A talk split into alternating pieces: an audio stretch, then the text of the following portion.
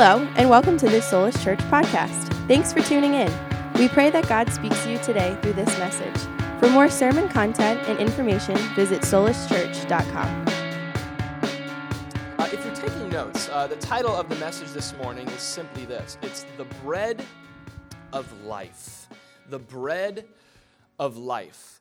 You know, one of the big themes in the Gospel of John is all the various perceptions about the person of Jesus. Just like today, in Jesus' time, there was a wide range of perspectives as to who the person of Jesus was. Last week, we confronted a few false perceptions. You remember that? These sort of false ideas and misconceptions that we can have of Jesus, projecting on him who we think he should be or who we expect him to be, rather than letting him reveal who he really is.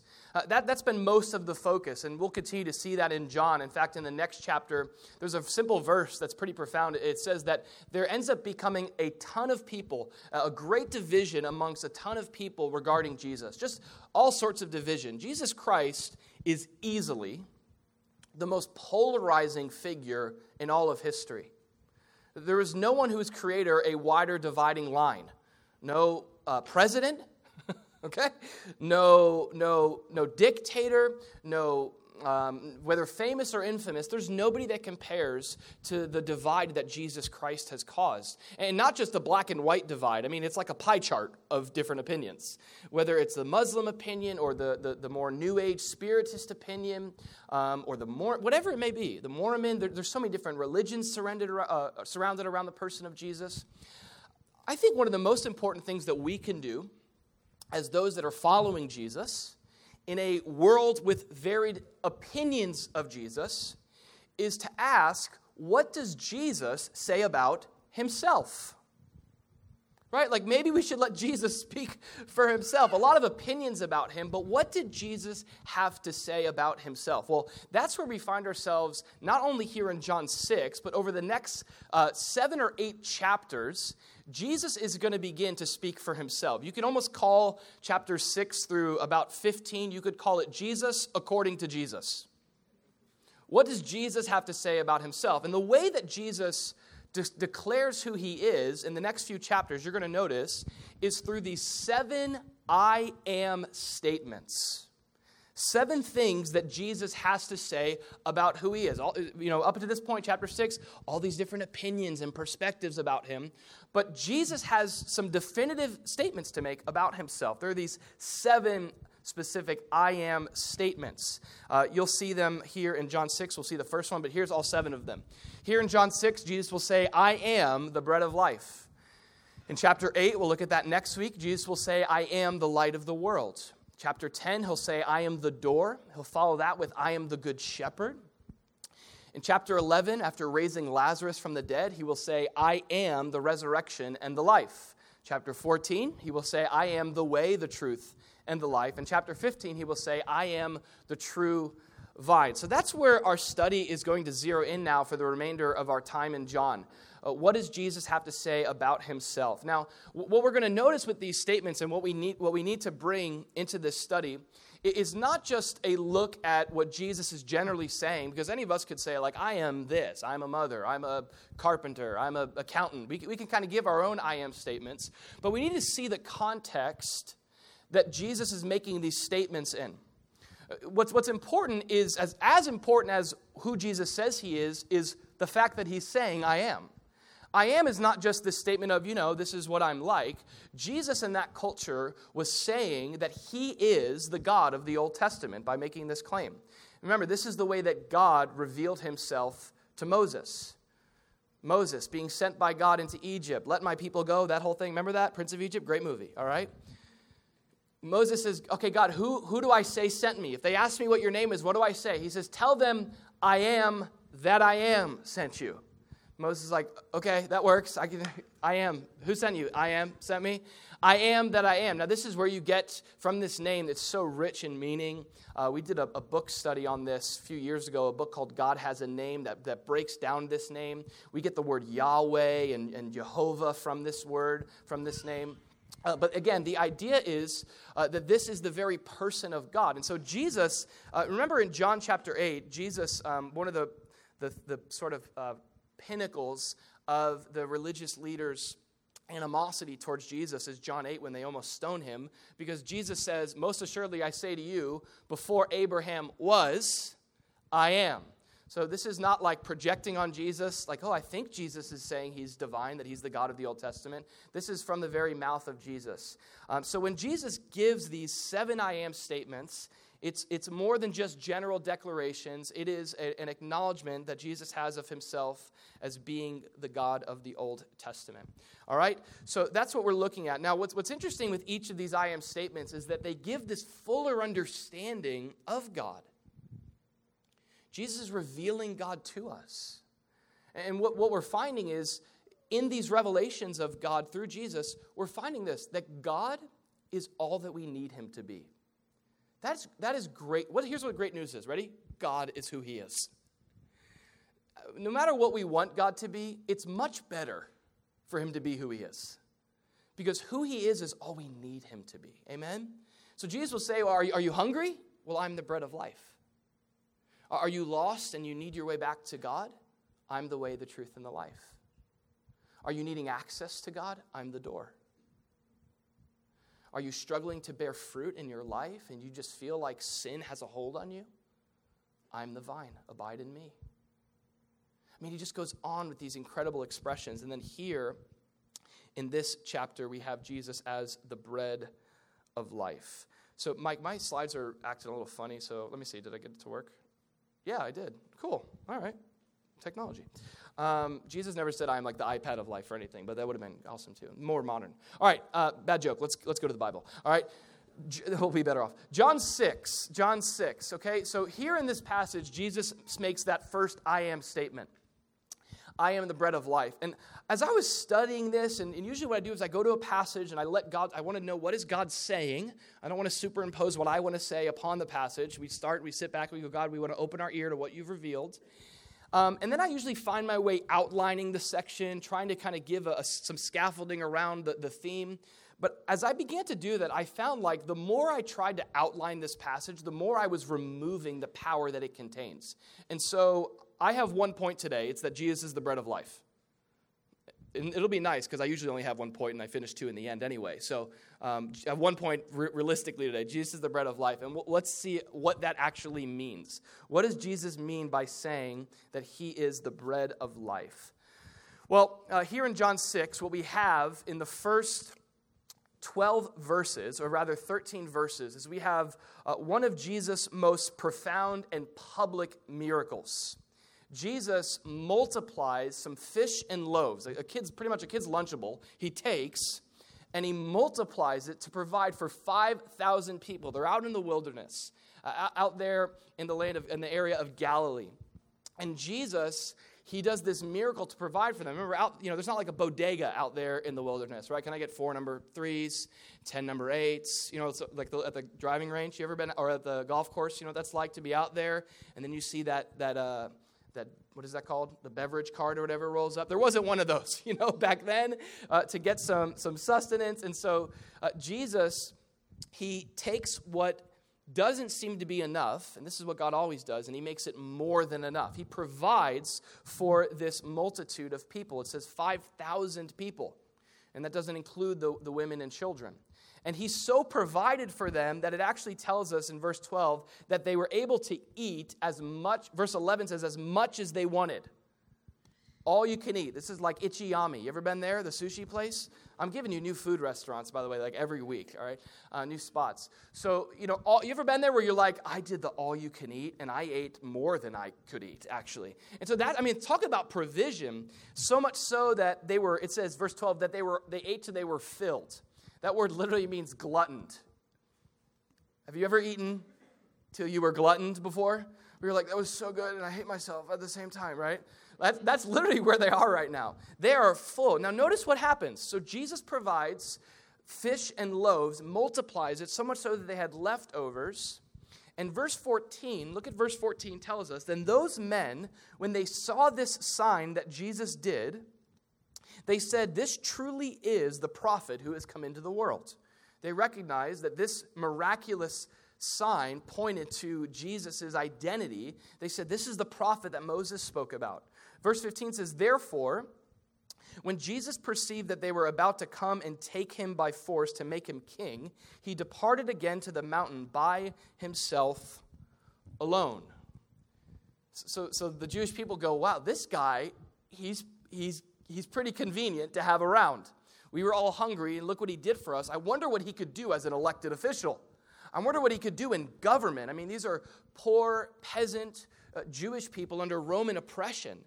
Wow, then Jesus shows up and they're like, this guy would make a great king. They're wondering, do his miracles scale? You know, if he gets in, does it become 50,000? You know, how much can this guy do? They had a very self serving view of Jesus. Let's make him king. Now, this is uh, Israel's history. Remember Saul. Saul was the king that the people wanted. We, we, we got to have a king. We got to have a king to give us what we need. God, you're not enough. That's what we see with Saul. We see the nation's destruction when they start trying to execute their own will, detach from God, and they try to use politicians to accomplish it. It's a great contrast because you have Saul that leads to a, a, a, horrible, his personal life is a great downfall. But then you have David that shows up, and the Bible says that God shows up with David. He goes, Now I'm going to pick a king for myself, okay? Now I'm going to pick David. He's after my own heart. But we see kind of the same thing here in this passage. The people going, Jesus, you should be our king, and we'll call you king, but we really want you to be our servant.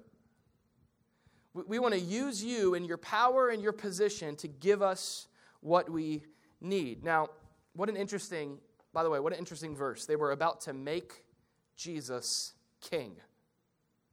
Interesting, right? Why? Because Jesus is a king, right? And he's not any old king of any region, any city, any state. The scriptures describe Jesus as the king of kings. He is the only king, 1 Timothy says. So, so you can't crown a king who already has a crown, first and foremost. The problem wasn't that they didn't see him as, as uh, royal. He was. Uh, nor was it that they didn't see him as a prophet. They were just missing what his kingdom was like. They had a false idea about what his kingdom was for. You see, this king, who was also a prophet, he was also a priest. Jesus came to lay down his life for, for, for the needs of the world, to mediate between man and God as our great high priest. And so, missing that, Jesus notices that they're, they're trying to elevate him Jesus is not on earth to campaign for politics here. He's here to do the will of his Father. So when he notices that they're trying to crown him and enthrone him for their purposes, it says he departs again to the mountain by himself alone. This is Jesus' custom. In times of disarray, Jesus would get alone with his Father. In times of success, actually, in times when things were going well, Jesus would get alone with his Father. Jesus was never moved by the demands and the needs of people around him. He was actually the best servant to people around him because he got his instructions from the Father. I think we need to take a page out of Jesus' book there, don't we?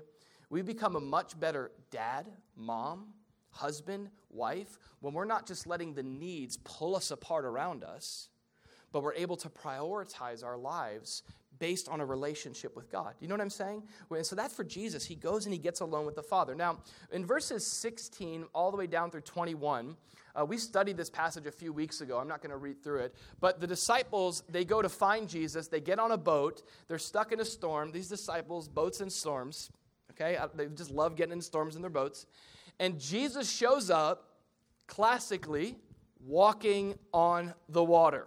All right, and uh, I was talking to Judah about this the other day, and he was just, he had heard it before, but I was kind of describing it a little bit more, and he started imagining Jesus like walking up and down the waves and just how epic that was. And he was just like looking at the pool as I was telling him. And uh, so, just an epic moment. He comes to the disciples. Matthew tells us that at this moment, Peter, what does he try to do? He tries to barefoot water ski with Jesus. He gets out of the boat just kidding. Gets out of the boat and says, Can I come to you? He takes his eyes off Jesus, begins to sink. Now it tells us that they end up willingly receiving Jesus into their boat. And verse 21 ends, and it says this that the boat was at land immediately where they were going. So listen, I just know what we have here, but it seems like Jesus has some means of transportation to get around that's like otherworldly. He's able to just, in the midst of a crowd, depart and go to a mountain, shows up on the water, walking on the water to the, to the disciples. He gets in the boat, and then immediately they're where they were supposed to go. I don't know. That's, that beats Tesla, any sort of automotive system they have. That's pretty cool. That's a pretty cool uh, situation there. Self, yeah. So, anyway, now it tells us this. Verse 22 says, On the following day, so Jesus dips out with his disciples. It says that the people were standing on the other side of the sea, and they saw that there was no boat there except the one which his disciples had entered, and that Jesus had not entered the boat with his disciples. So, they want to make Jesus king, but they notice that there's no boats, and G- the, except the one the disciples were getting into leaving, and Jesus wasn't there. They're going, Where's Jesus? So now there's this massive manhunt for Jesus.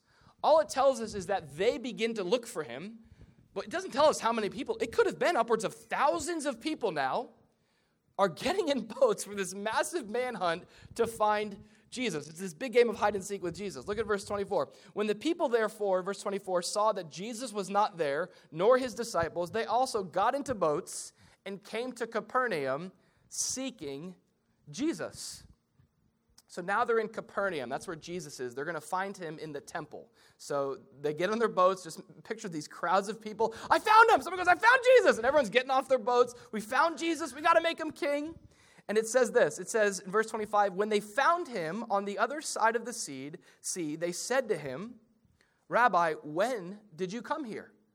How did you get here? That was fast. Was that like miraculous teleportation? Like, when did you come here? In other words, we've been looking for you. They sought him and they found him. They said, Jesus, where have you been? Jesus answered them. Notice this. And he said to them, Most assuredly, I say to you, you seek me not because you saw the signs. He kind of calls them out here. He says, But because you ate of the loaves and were filled. Interesting. Jesus says, Yeah, you found me, but you've been seeking me for all the wrong reasons. Isn't that interesting? He says, You're not here because of the signs. Now, there's been signs that Jesus has performed. John outlines a handful of them. And, but each of those signs are not just to make our lives and those who are benefited by them more comfortable. That's a part of it, Jesus' compassion. But each of the signs of Jesus exist to display the glory of Jesus. Okay? Um, what Jesus does in our lives exists to be a rope that leads us back to the greatness of who he is. Everything that God does in our lives is there for us to say, Wow, God. You ever said, Wow, God before? Like, Wow, God. I pray you've had a Wow, God moment in your life. Whether it's God saving you, rescuing you, blessing you, maybe you, you maybe you deserve something and you didn't get it circumstantially or realistically, whatever that may be. But we have these wow God moments in life, and they exist for us to be in awe, listen, not of what Jesus can do for me, but of who he is. Wow. And Jesus goes, That's, that's not why you're here. You're not seeking me for me. These people, if you could think about it this way, it's like they were seeing Jesus as a means to something greater. He says, You're only here because you want a free lunch. You're here because your bellies are full, and you, you look at me as kind of like this convenient store. You look at me as sort of like this vending machine that exists to accomplish your will, to provide for you, to make you secure. You're not after me, you're after what I can give you, which is not after me at all. You're after material things. You're seeking me for the wrong reasons. You, you just want a free lunch, you want a handout. Now, this finds its way in, into so many different areas of our lives. I was led to ask this question. Maybe you could ask this. Like, right now in your life, here's, a, here's the first question. I think it's important to go Am I seeking Jesus? And be careful that you, that you don't go, No, because I've already found him. I found him. There's something about these people that are, are admirable, and it's the, the, the extents that they go to find Jesus. And I think that's one of the most important characteristics of our relationship with God. Constantly, regularly seeking Jesus. You know what I mean? Like, let's turn that into like a marriage relationship. That wouldn't work so well in a marriage relationship, right? Where you're like, I'm not going to search for you, honey, anymore. I'm not going to be after you because I already got you. He who finds a wife finds a good thing and obtains favor from the Lord. Already found you. Don't need to seek you. Don't need to pursue you. No, of course not, right? A healthy relationship is based on, on, on finding someone and then continuing to pursue that person. I find that all of the, the strains that Brittany and I experience in our marriage, it's, if I look in, internally, it's usually because I'm pursuing other things at the expense of her rather than pursuing her. And the more kids there are, right? The more things there are to do, the harder it is to pursue your spouse. Can I say this? How much of that is true with God? You ever found like you were seeking everything in life except Jesus? And there's a time in your life where you pursued him, you sought him, you knew him, you were walking with him. Now, there's something admirable about these people going, we're, we're going to get into boats to go find Jesus. We're seeking him. But here's another question. That's the first question. Are you seeking Jesus? But here's another question Why? Or what for? Why are you here? Why are you at church? Why are you seeking the Lord? Could it be that sometimes we're actually after Jesus for other reasons than finding him?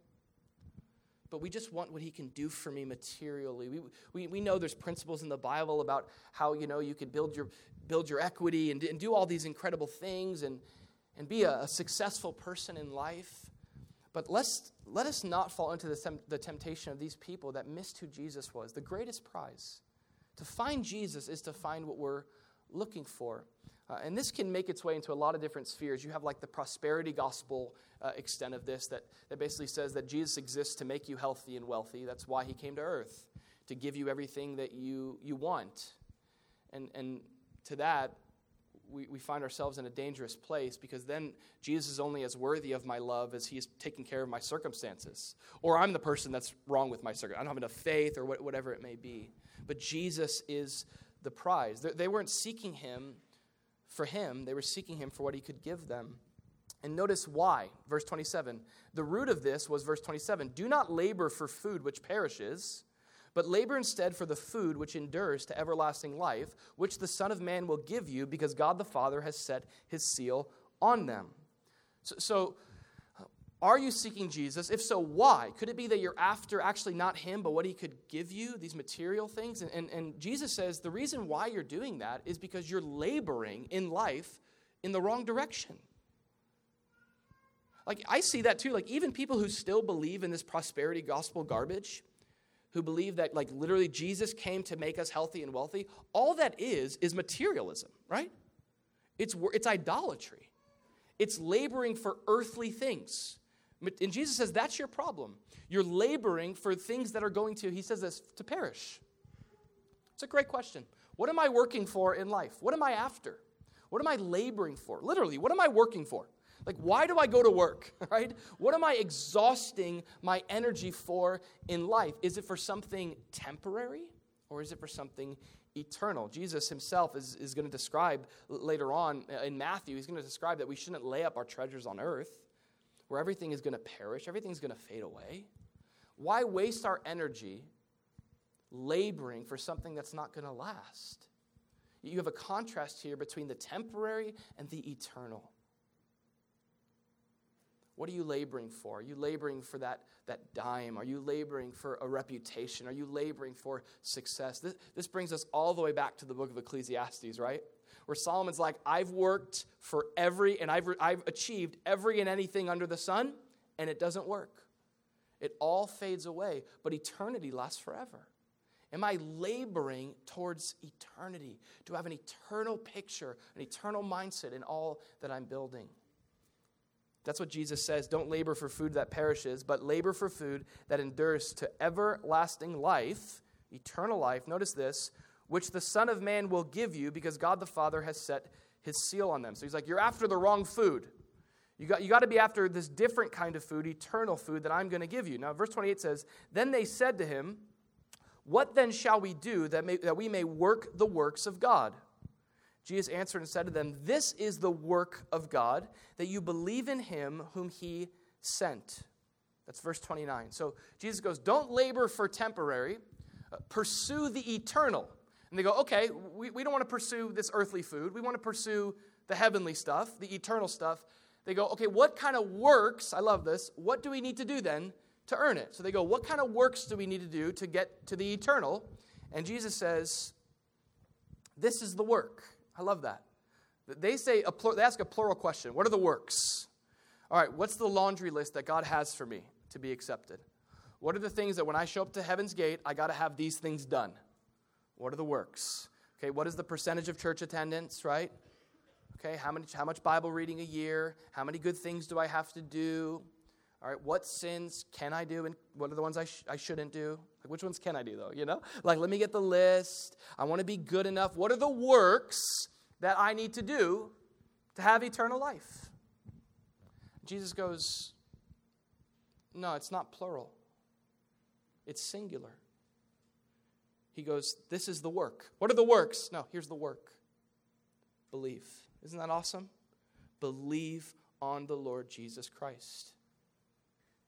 Can I say that this is the only work that we contribute to being accepted by God, and it's a work that He works in us to believe on Jesus? You see, um, when we stand before God one day, He's not going to look at our works, He's going to look at your work. Did you believe Jesus? Did you trust in Jesus? Was He your Savior? Now, can I say that this actually is work? I think for me, I'm learning this. The, the hardest thing for me to genuinely do in life is believe the gospel. Like, actually believe that I'm saved by grace through faith. It's so hard because it's counter everything. Everything in me and everything around us has, is, is a system of getting you know, out what you put in, earning your wage, avoiding consequence, not going to jail, be a good person? Whatever it is. We have entire systems built around performance and wage. So it's a hard thing to say, um, here's what you do to be right with God. You let someone else do it for you. What, what are the works I need to do? Trust in Jesus' works. Jesus goes to a cross, and he, he on that cross, he becomes the sin that we carry so that we can become righteousness through him. It's called imputed righteousness that comes through faith. It's this alien righteousness. It's not a righteousness that is the product of your goodness, but it's a righteousness that we receive because of Jesus' goodness. It's imputed, it's given to us. It's like a garment that we put on that Jesus earned, and it simply comes through faith. Sola fide, only faith. It's amazing. This, this is work. Now, it's been said um, we are saved by works it's just the works of another. It's Jesus' work. So, are you trusting? What are the works that you're doing? Is it the singular work of trusting in what Jesus has done? I love that Jesus himself says that. And so, look at verse 30. Now, their response to this is an interesting question. They said to him, What sign will you perform then, that we may see it and believe you? Okay, Jesus, we're ready to believe you. What sign are you ready to perform? Jesus like, you need another sign. What sign? How about, how's your belly? Are you still full? Where did, how about that sign? Okay, is that, like, that's pretty obvious. That, that sign should have uh, done it all. It reminds me of this Instagram account, Dude with a Sign. Have you seen this? This guy stands on the side of the road and he makes like these obvious statements like guac shouldn't be extra, stuff like that, like a Chipotle. Like, uh, it's just like, hey, look at the sign, all right? And it's not, it's nothing new, but it's like, yeah, yeah.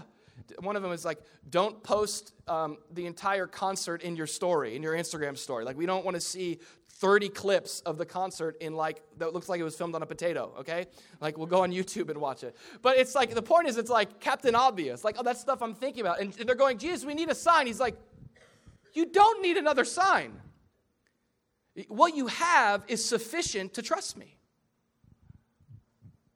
In fact, if you did get another sign, it wouldn't do for you what you think it's going to, right? We talked about this last week. Signs and wonders are never enough to sustain faith.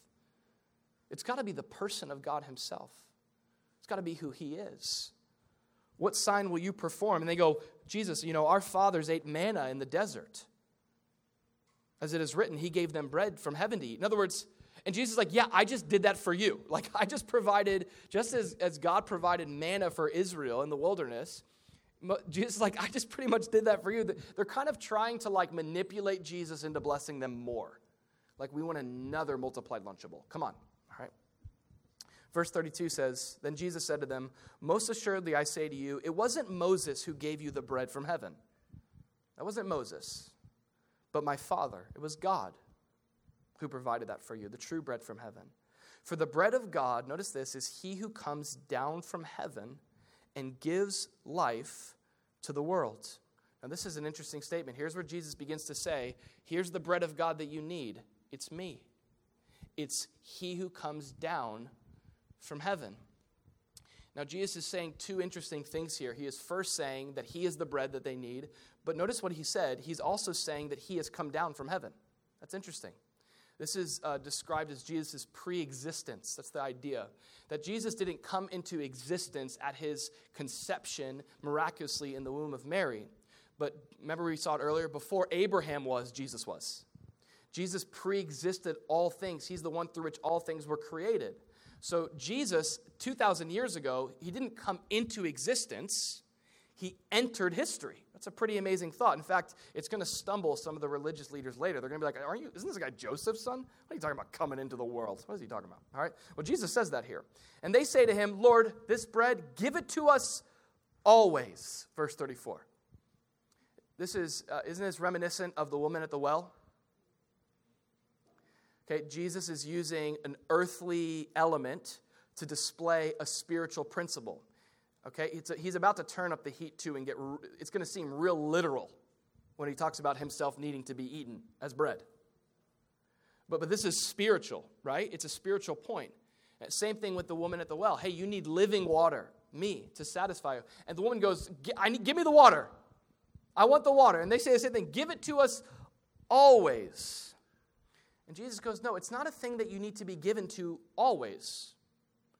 It's not like you need to regularly pray a prayer for God to forgive you of your sins. And if you, pray, if you rededicate your life to God enough, if you eat enough of the gospel bread, maybe He'll accept you. It's not a give this all, it's not a consistent thing. He says, Jesus said to them, I am the bread of life. Notice this He who comes to me shall never hunger, and he who believes in me shall never thirst.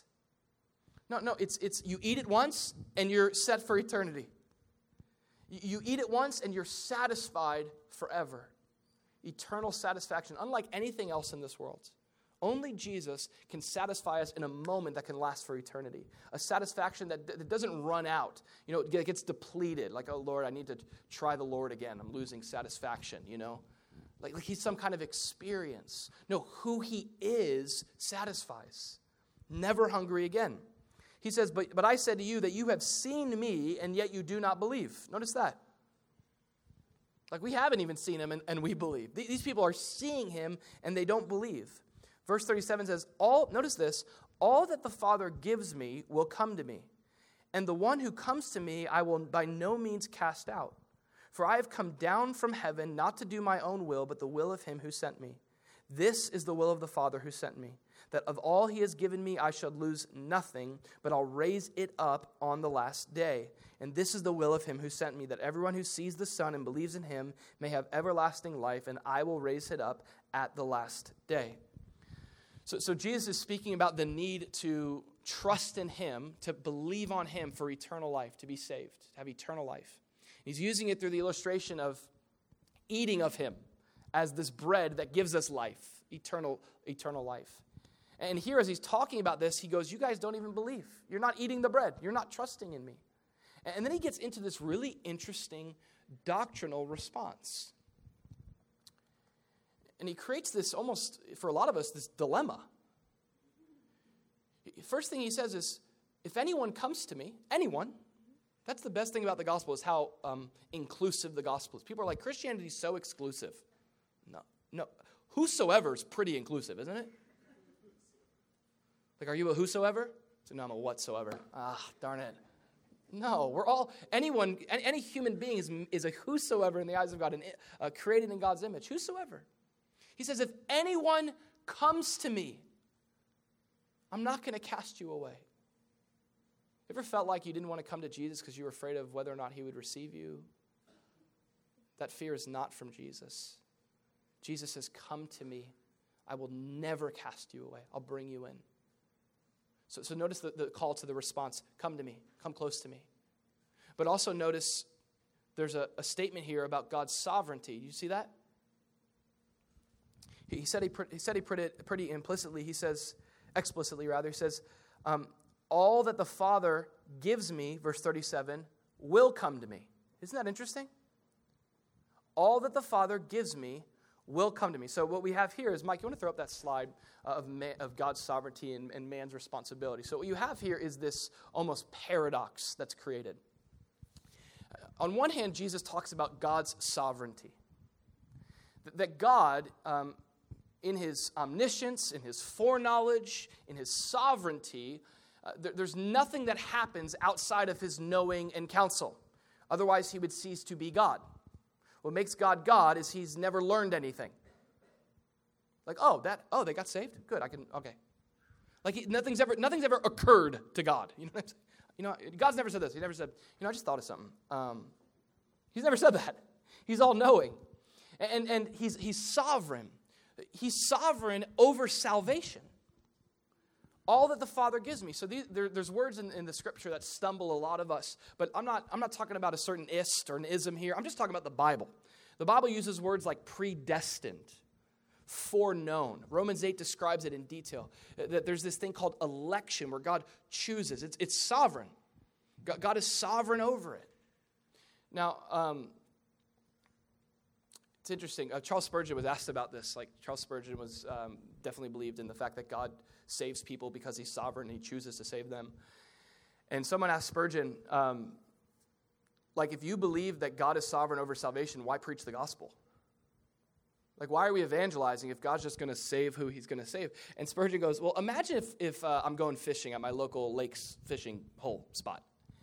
And I go down to the, uh, the guy that I rent the boat from, and I say, Hey, are the fish biting? And he goes, Eh. He's like, I'll fish. But imagine if, if the person in the boat says, You're going to catch 5,000 fish today. You're going to fish, right? So, can I say that's why we share the gospel? Because God is sovereign. God's sovereignty doesn't mean we don't share the gospel, it's a reason to. Like, oftentimes the problem is this we think we're the ones that are going to save people, right? I got to get them. No, no, no. We, we got to testify to the gospel. Amen? We got to proclaim Christ and we got to trust the Spirit. It's God's work. Uh, Spurgeon goes on to say that it's the same sun that melts the, the, the ice, also hardens the clay. It's God who does it. But, but notice this there's also man's responsibility on this hand. Jesus says that God's going to give me those that'll come to me, but if anyone comes to me, right? It's almost like, okay, so so God chooses people to be saved. So right now you're going, how do I become a chosen one? Come to Jesus. Come to Jesus. Be saved. How? Trust in Him. All right. Now we, we got to be careful when we create these like you like build on top of theologies with like you build it, you build it, you get like higher and higher, and you get to this point where you're like, you know, are you a, you're you're probably a non-chosen person. Like there's people that actually think these things. Like, no, it's all grace, but God is sovereign. Yet man is responsible. It's been called two parallel lines that only meet at the mind of God, and I I jive to that. Um, some of you are like, Andrew, which ist are you? Are you Calvinist? Are you, I actually, I've been coming to this church this long, determining whether or not I'm going to stay, dependent on that reason. That's a bad reason, okay? Now, do we teach God's word? Do we trust God's word? That's one thing. For me, listen, um, I would never be an Arminianist that, that believes that it's all man's will to be saved, because then you rob God's sovereignty. There's a sense in which I struggle with the full points of Calvinism because I don't want to rob man's, I don't want to rob anyone. I'm just here, I don't want to steal from anyone, okay? I don't want to rob man. I don't want to rob God. All right. I don't want to rob God's word. Here's the truth God is sovereign over salvation, and every man will stand before God responsible with what they did with Jesus. You know, it's like you can see certain things in, in certain dimensions, or you can't see certain things in lower dimensions that you can see in higher dimensions. There's certain shapes, there's certain figures. I heard it described as like a triangle. Imagine someone saying that I see that that triangle is also a circle. You're going to go, wait, no, it's not. It's got three angles. But in a higher dimension, looking down, maybe it does look like a circle. There, has been pictures of that. And the idea is like some of the things in God's word, it seems like it's come from a higher dimension. And I just want to say this if God were small enough to fit into our brains, he wouldn't be big enough to believe in. He is who he is because he's sovereign in the way that he is. And if you have any issues with that, contact John, okay? Um, verse 41 Then the Jews complained about him because he said, I am the bread which came down from heaven. So Jesus is now, now they're going, he's not, by the way, they're not complaining because Jesus is calling himself bread. They're fine with that. Oh, he's bread. That's cool. All right? They're complaining because he's, come, he's saying, I've come down from heaven. And they go, Isn't this Jesus, the son of Joseph, whose father and mother we know? How is, he, that, how is it that he says, I have come down from heaven? Now, I love here that Jesus has an opportunity to say, No, I am not the son of Joseph. I am the son of God. But notice Jesus is like cool, calm, collected peace. Jesus has no problem proclaiming who he is, but Jesus is not defensive. Don't you love that? There's a good balance there. Confident in who you are, but not like, no, you're wrong about me, okay? I'm more than. No, he doesn't do that. Look what he says. He's like, he's just kind of like verse 24 don't murmur among yourselves, which is interesting. In Exodus, when God provided the manna, what did they do? They murmured. And here's some more murmuring, which I'm convinced that murmuring, like, what is that? It's literally making the noise murmur. I just really think that's what it is. It's going, you know, I've, in the Greek, it, no. Um, don't murmur, complain among yourselves. No one can come to me unless the Father who sent me draws him. Listen, I'm here to proclaim who I am, but I, I, don't need to do a bait and switch, water this thing down, make you happy to come to me. If God wants you to believe in me, you're going to believe in me. The Father's doing his thing. I'm not, I'm not here to be all defensive. I just trust God. Um, this is called, you could throw this next up. This word is called the doctrine of prevenient grace. This is a, an idea Jesus throws up here. Uh, it's this idea that Tozer unpacks in his book, The Pursuit of God. And, and, the doctrine of prevenient grace that Jesus describes is, is this idea that before I could ever seek God to save me, God must first have sought me. Okay, how many of us know this? That God is not lost, needing to be found. I found the Lord. Where, where was he? Now, I get that idea. You find favor with God. But we're the ones that are lost. We're the ones that are dead in sin. We need, an, we need intervention. Jesus says, To come to me, you need the Father. By the way, can I tell you, that's the best thing you could do. That's the best thing you could pray for people that don't aren't like they're like i'm not all about the lord i don't i don't really know if i believe in jesus just pray for god to, to work in their heart I, I'm confident i'm confident that, that one of the, the main reasons why i am walking with jesus today with an eternity ahead of me saved through the, through the grace of Jesus is because I had a mom who was committed to pray for me. Committed. Like, committed means when you're praying against all odds and everything around you has given you every reason to stop praying and just kind of sit back. No, that's when we need to pray more. Amen? That's where we need to lean and trust in who God is. Uh, it's the miracle of salvation, not that people can get their lives together, but that God could save anyone. Look at us. All right? It's the Father that does it, stirs the hearts. He says, Don't murmur. Um, skip down to verse 47. I say to you, he who believes in me has everlasting life. He says, I am the bread of life. I am the bread of life. I am. I am. Before Abraham was, I am. And I am the bread of life. Your fathers ate the manna in the wilderness, and now they're dead. That, that, that, bread that you, you want me to just give you another handout jesus doesn't give us what we want because he oftentimes because he knows it's not what we truly need it's not, he's not going to answer that prayer because he has something better in mind. He knows, no, that's not what you need. That doesn't satisfy, that doesn't do the trick. This is the bread which comes down from heaven, that one may eat of it and not die. Notice verse 51 I am the living bread which came down from heaven. If anyone eats of this bread, he will live forever. And the bread that I shall give is my flesh, which I shall give for the life of the world. Now, at this point, it's like Jesus has made his point. I just, Jesus, this is like classic Jesus here in John 6. Like, I, I, love Jesus for so many reasons, and definitely for this reason here in John 6. Like at this point, you think, like, okay, the point's clear. He's using this illustration. They need to eat of Jesus. But now he's like, it's my flesh. And the disciples are kind of like, okay, Jesus, they get it. Like, it's almost like Jesus knows it doesn't matter what I say. I can, unless I water this thing down, the, these, the, the, the, the religious leaders, they're just going to keep kicking against it. They want nothing to do with this. So instead of holding back, Jesus goes full throttle. Like instead of let's slow it down, okay? School zone here, all right?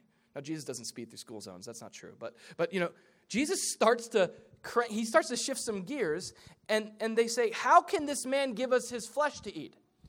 And instead of going, Guys, I'm just, listen, it's an illustration. He doesn't say that.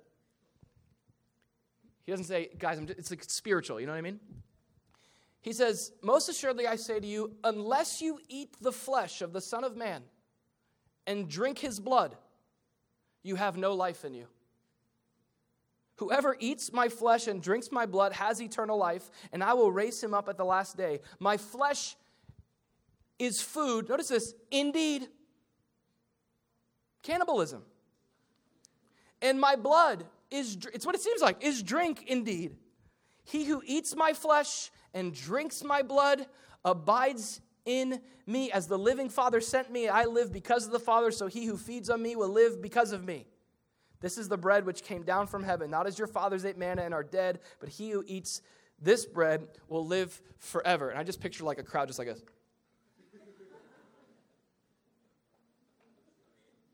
Just dead quiet. No more questions. Just like, that escalated quickly, you know? Like, like I didn't see this, this coming. He taught these things in the synagogue, but I want you to notice here's where we close out.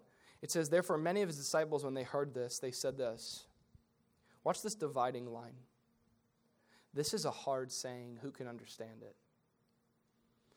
When Jesus knew in himself that his disciples complained about this, I mean, this was hard even for his own disciples. He said, Does this, does this offend you? And Peter's probably like, A little bit. Like, what then if you should see the Son of Man ascend where he was before? Notice this it is the Spirit who gives life, the flesh profits nothing. I'm not, I don't, I'm not promoting cannibalism. It's not, it doesn't, no, no, no. The word, notice what he says the words that I speak to you are spirit, and they are life. But there are some of you who do not believe, for Jesus knew from the beginning, he knew from the very beginning, he always knows from the very beginning those who are his followers and those who are just his fans. And it says this that uh, there were many who would not believe. In verse 65, he says, Therefore I've said to you that no one can come to me unless it's been granted by the Father. And notice this, I don't, it's John 6 66. I don't think that's weird or anything, it's just unusual. From that time, many of his disciples, notice this, went back. From that time, many of his disciples, thousands maybe, went back and walked with him no more. The crowd thins out. Then Jesus said to the twelve, Do you also want to go away? But Simon Peter answered and said, Lord, I love Peter. Notice this. Where are we going to go? For you alone have the words of eternal life, and we have come to believe and know that you are the Christ, the Son of the living God. Notice this dividing line. Over a, a, simple statement like Jesus is the bread of life, who knew that Jesus, being the bread of life, what we truly need to get to eternity, would be the very thing in his ministry that thinned out the crowd? That created this dividing line in the sin. Now, I'm sure when Jesus was doing this, the disciples are going, Jesus, what are you doing? Like, th- I've been to some church growth, by the way, strategy conferences before. If I got up there and like get a modern modern version of this, people would be like, "You're failing." right? I mean, in, in our day and age, like, isn't bigger better? Isn't more more?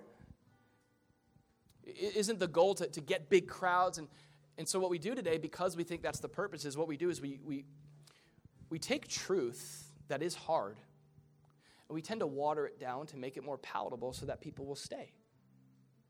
Why? Because that's how you fill seats. That's how you get a bigger crowd. And here's Jesus, and he's like, no. I love people. But there's a truth to following Jesus. Ready? It's hard. You, no matter what we make, we make Christianity to be, it's hard. Jesus says you got to enter by the narrow gate. It's hard. Few are going to find it. It's going to get difficult. You're going to get to points in your walk with the Lord where you're going to be like Peter.